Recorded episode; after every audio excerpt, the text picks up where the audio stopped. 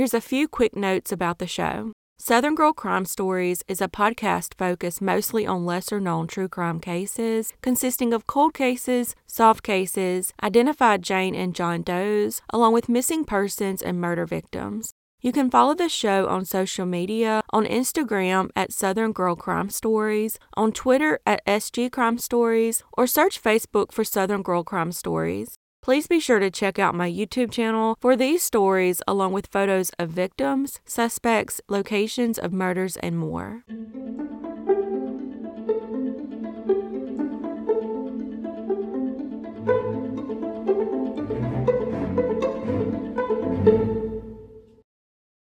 Etan Kalil Patz was born on October 9, 1972, in Manhattan, New York, to Stan and Julie. On the morning of May 25, 1979, six year old Etan left his Manhattan Soho apartment alone, heading to school. This was the first time he had ever walked alone to the school bus stop, and sadly, it would be his last.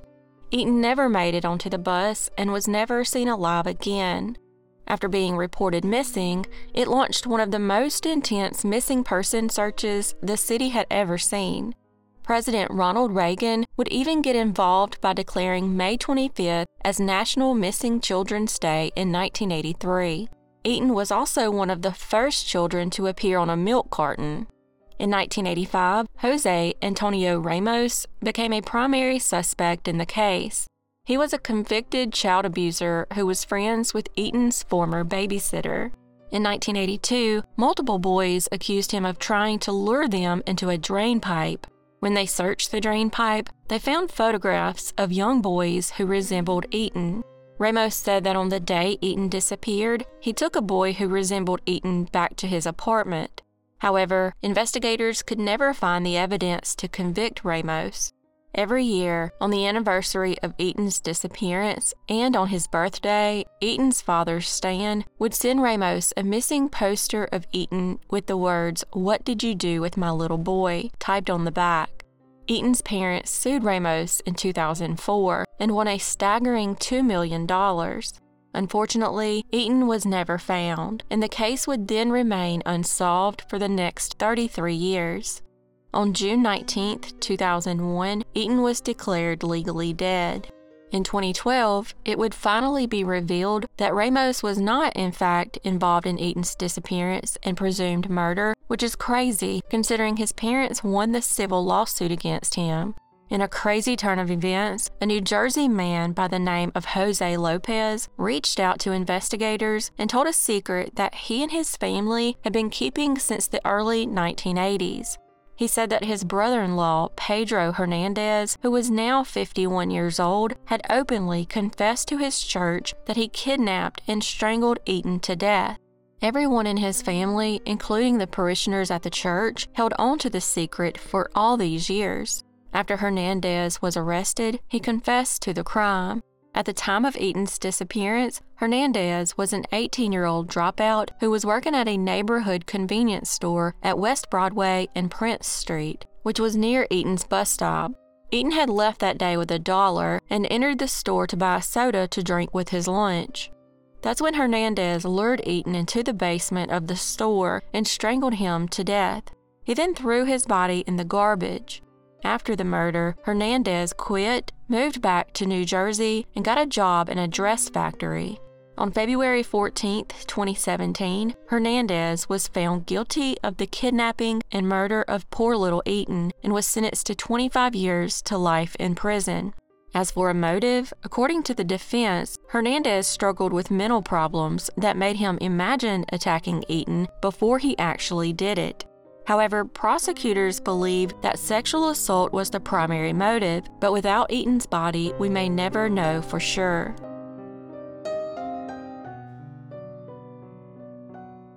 Catherine Knight was born on October 24, 1955, in Tenterfield, Australia, to Barbara Rowan and Ken Knight.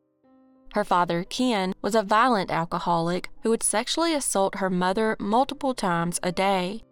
Eventually, Catherine was even sexually assaulted by several family members. This led to her being a bully in school to smaller children. She never learned to read or write and eventually dropped out of school to work a clothing factory job. A year into that job, she was hired as a butcher at a local slaughterhouse. Catherine fell in love with this job and even hung her first set of butcher's knives over her bed. It was also at this job that she met her first husband, David Kellett, a violent alcoholic who was prone to getting into fistfights. Catherine was no stranger to this type of violence and even joined in on one of those drunken fistfights. Catherine was known for her bad temper, and her mother even tried to warn David about marrying her. However, he didn't listen, and on their wedding night, she began strangling David after he refused to have sex with her for a fourth time. Somehow, even after that, the marriage still lasted 10 years, and the couple had two daughters together. David began having multiple affairs, and when Catherine found out about one of them, she placed their two month old daughter on a nearby train track and walked away. Thankfully, a local man saw the incident and rescued the newborn. She was then caught violently pushing and swinging her second child in a stroller down a busy street and was placed in a psychiatric hospital for a few months. During her time there, she confessed to wanting to kill the mechanic who fixed David's car, which allowed him to leave. Eventually, the couple broke up for good in 1986. She then met a local miner by the name of David Saunders. They moved in together, and just like David Kellett, their relationship quickly soured due to Catherine's jealous tendencies. She even took the life of Saunders' dingo puppy to show him what she was capable of. Catherine would then have her third child with Saunders. He eventually left her after she tried to kill him with a pair of scissors. She then met John Chillingworth and had her fourth child with him. This seems like her only normal relationship, well, at least according to John, who claims he never feared for his life. He did admit that she had a very wicked temper, though. They only separated after she began having an affair. That brings us to John Price, the man she was having an affair with. John went by the nickname Pricey and had two older kids who still lived with him. His children and Catherine seemed to get along, and in 1995, the couple moved in together. As the relationship progressed, Catherine mentioned to Pricey that they should get married, but he refused. That's when her old ways reared their ugly head. As revenge for his rejection, she decided to frame him for stealing things from his place of employment, which led to him being fired. This caused them to split up, but not for long, and a few months later, they reconciled. On February 29, 2000, Pricey took out a restraining order against Catherine after she tried to stab him in the chest. After getting the restraining order, he went to work, and it was there he said something to his coworkers they'll never forget. He said if he didn't come in the next day, he was probably murdered by Catherine. If he'd only known how right he was, he might have gone elsewhere, far from home. That night, as Pricey was asleep in his bed, Catherine came into their bedroom with a butcher knife and began stabbing him. I should note that before this, she had come into the bedroom and woke him up so they could have sex together. After the stabbing began, Pricey took off down the hall, heading for the front door. However, she caught up to him and dragged him back inside. At that point, the blood loss was too much, and Pricey died right there on the floor. I can't go into too much detail about this next part, but I will try my best to sum up what she did. She basically pulled a page out of Jeffrey Dahmer's book and made dinner from his remains. Multiple dishes were made from multiple parts. If you've ever heard of Ed Gein, she was also in the process of doing that with his skin. After preparing dinner and setting the table for her kids, Catherine attempted to take her own life using prescription medication. When authorities arrived, they found her still asleep on the couch. The crime scene was so horrific that some of the first officers on the scene quit the force a few days later. There were also three videotapes made of the scene by the forensic team, but they are sealed and will never be released to the public. After Catherine's arrest, she claimed that she couldn't remember what happened, and all these years later, she has stuck to that story. She was eventually found guilty of murder and was the first woman in Australia to be sentenced to life in prison. In 2006, she tried to appeal the sentence but was denied.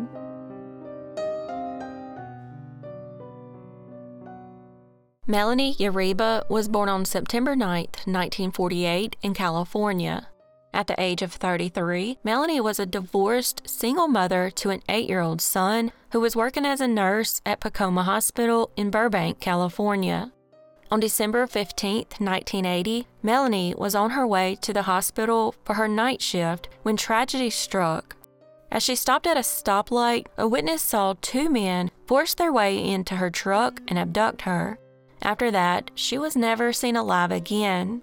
Melanie was known for being reliable and would also show up to work on time. So when she failed to show up that night, her employer tried calling her home but received no answer, which struck them as odd. By Tuesday afternoon, when there was still no word from Melanie, her roommate reported her missing. Authorities quickly matched the abduction report to the missing person report, and an intensive search began. Two days later, on December 17th, as the search continued for Melanie, a radio broadcast went out about her disappearance and caught the attention of a Lockheed Aerospace plant employee by the name of Etta Louise Smith all of a sudden, she had a vision, which she claims was just like a movie that showed a canyon and a curving road, shrubbery, hills in the backdrop, and a dirt path leading to something white. Etta had never considered herself to be psychic and was taken aback by what had just occurred. She believed that the white she saw was Melanie's uniform and that the vision was pointing her to the location of her body. She was very hesitant to share what happened, but decided to leave work early and head to the police station. It was there that she spoke to Detective Lee Ryan. Detective Ryan was skeptical, but in front of him was a top security clearance Lockheed employee. It was hard not to take her a little seriously. So he took down the information that she provided. After leaving the police station, Etta feared that they wouldn't take her seriously, so she decided to check the location herself. She gathered a few family members and drove to the top of the canyon. She claimed that while driving around looking for Melanie, she could sense her presence. As she was driving down the canyon once more, she noticed some fresh tire tracks. As they continued on, Etta's daughter noticed something in a bush. Etta got out and began walking toward it and saw Melanie's body with her white nursing shoes still on. She had been sexually assaulted and beaten to death. Suspicions quickly fell on Etta, who was quickly arrested. After hours of interrogations, she agreed to a polygraph and passed. The detective then lied and claimed she failed the test. He even went as far as to say she was attempting to control her breathing during the exam and was being deceptive. The next morning, she was officially charged with the murder of Melanie Uribe. Investigators then had an undercover woman placed in Etta's cell with her, hoping to gain information or a possible confession. However, her time in jail was short because an informant came forward and told police about a man he heard bragging about the murder. Police quickly arrested the man, and he confessed to the murder and implicated two others. On December 23rd, with the real murderers behind bars, Etta was released. The real murderers were 20 year old Lewis Carnell Morgan, 21 year old Spencer Nelson, and an unnamed 17 year old. They had jumped into Melanie's truck at the stoplight, drove her truck near Foothill Boulevard and Arroyo Street, and set it on fire. They then drove Melanie 15 miles north to the canyon, where they sexually assaulted and beat her to death before robbing her.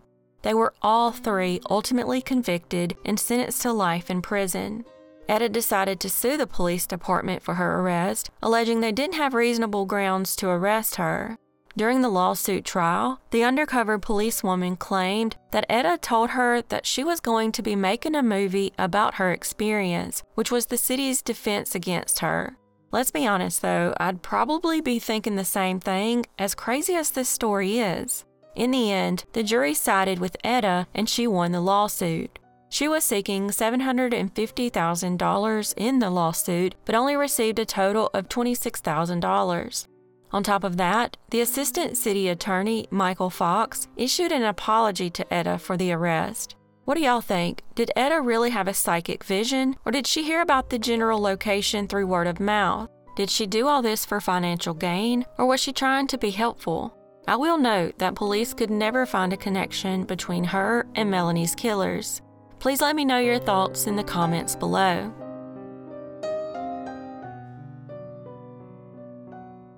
Roy Joe McCaleb was born on September 3, 1934, in Baytown, Texas. By the age of 51, Roy was a veteran of the Korean War and was a master mason of the Goose Creek Masonic Lodge.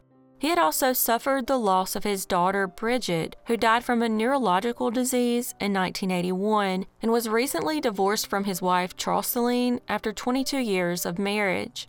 Sadly, his son Alton would be diagnosed with the same neurological disease as Bridget and would eventually lose the ability to walk. Sadly, Alton succumbed to the disease in 1988. In 1983, Roy met 41 year old Carolyn Krazan Wilson, and the two quickly fell in love and married. It seemed the couple had a similar interest in playing cards and enjoying music together. However, it soon became clear that Carolyn was not accepting of Alton. So, before the wedding, he moved out of his father's home. Two years into the marriage, in the early morning hours of September 23, 1985, Roy was sound asleep when he was shot to death. When police arrived, Carolyn told them that a barefoot, homeless man had broken into their home, sexually assaulted her at knife point, and poured hot wax on her body. She said that after the sexual assault, the man entered the bedroom, grabbed her gun from underneath her pillow, and shot Roy multiple times. She then claimed that while he was running out of the room, he bumped into her, causing him to drop the gun. She says she picked it up and fired two shots at him. It's a good thing she confessed to that part because her fingerprints were found on the gun and gun residue was found on her hands. In a shocking twist, she claimed that the same man had carjacked and sexually assaulted her a week earlier, and she believed he tracked her down to do it again. However, she strangely never told Roy about the incident. Roy was a construction foreman who had recently had back surgery, and Carolyn claimed she didn't want to upset him and slow his recovery by telling him about the assault. While some investigators initially believed her, others were skeptical, as they should be. However, those skeptical didn't have any evidence to prove she was lying. With no viable suspects besides possibly Carolyn, the case would go unsolved for the next 28 years. Roy was Carolyn's seventh husband, and it was later revealed that she wasn't even officially divorced when they married. Her sixth husband, Melvin Laxon, later came out and described Carolyn as a living hell who only cared about money. He said he enjoyed being around her sons so much that he stayed with her for a while. However, the more time he spent with her children, the more jealous she got. He was a truck driver, and while out on the road, she took the boys and left, stealing his $4,000 tax return check in the process. He also said she was never happy with the amount of money he made. By 2008, Carolyn was working as a civilian employee at the Houston Police Department and had recently been diagnosed with Alzheimer's disease. Also, her sons were now grown and were both police officers. That same year, the case was reopened and she was questioned again, and they noticed that her description of the suspect had changed. All those years ago, she described the man as white, but now she claimed he was black. When they pointed out the discrepancy, she said she changed the race of the man out of shame. At this point, investigators were certain that Carolyn had murdered Roy. Plus, they had evidence that she took out two life insurance policies on Roy, totaling $198,000. She was then charged with his murder, but the judge threw the case out due to her Alzheimer's diagnosis. As for the insurance policy, she would never receive the full payout because Roy's children, who believed she was responsible for their father's murder, contested the insurance claim. The prosecutor also informed the insurance company that she was a suspect in the case. After a two and a half year court battle, Roy's children got $21,000 and Carolyn received $19,000 from the insurance company. Thankfully, Roy's family never stopped pursuing justice, and finally, in 2012, the Court of Appeals reopened the case and had her reinterrogated. This time, she finally admitted to lying and committing the murder. Investigators finally had the truth that they suspected all this time that there never was a barefoot homeless man and she was never sexually assaulted. It was now time for serious justice, but in a crazy turn of events, she was offered a plea deal for six months in jail and 10 years probation, which she accepted. While Roy's family was happy to have some long awaited closure, they were saddened by her short sentence.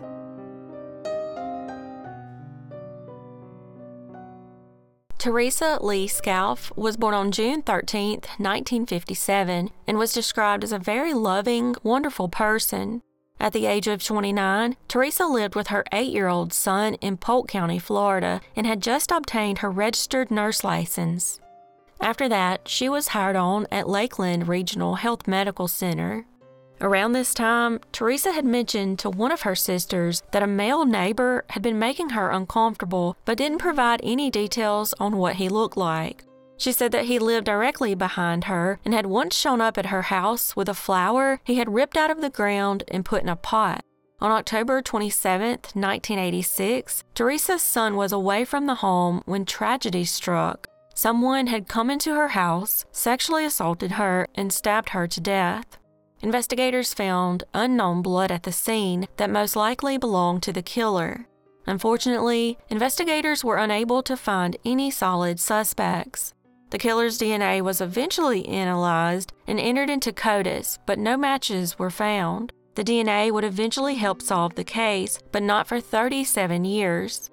In 2022, the Polk County Sheriff's Office teamed with Othram to determine if advanced DNA testing could help identify new leads in the case. After generating a profile, Othram's in house forensic genetic genealogy team used the profile to track down a potential relative of the unknown suspect. Detectives then interviewed the relatives and were able to narrow their search to a now deceased man. Can you guess where that man lived? Yep, directly behind Teresa. The man's son willingly provided his DNA, and from that, they were able to confirm the suspect's identity as Donald Douglas. Douglas would have been 33 years old at the time of the murder and died in 2008 from natural causes at the age of 54. After his death, he was cremated, which made the son's DNA that much more important. Turns out, Douglas was interviewed by detectives in 1986, but there was no evidence linking him to the murder at the time. Thankfully, Teresa's mother, Betty Scalf, now 84, was still alive to see her daughter's murder solved.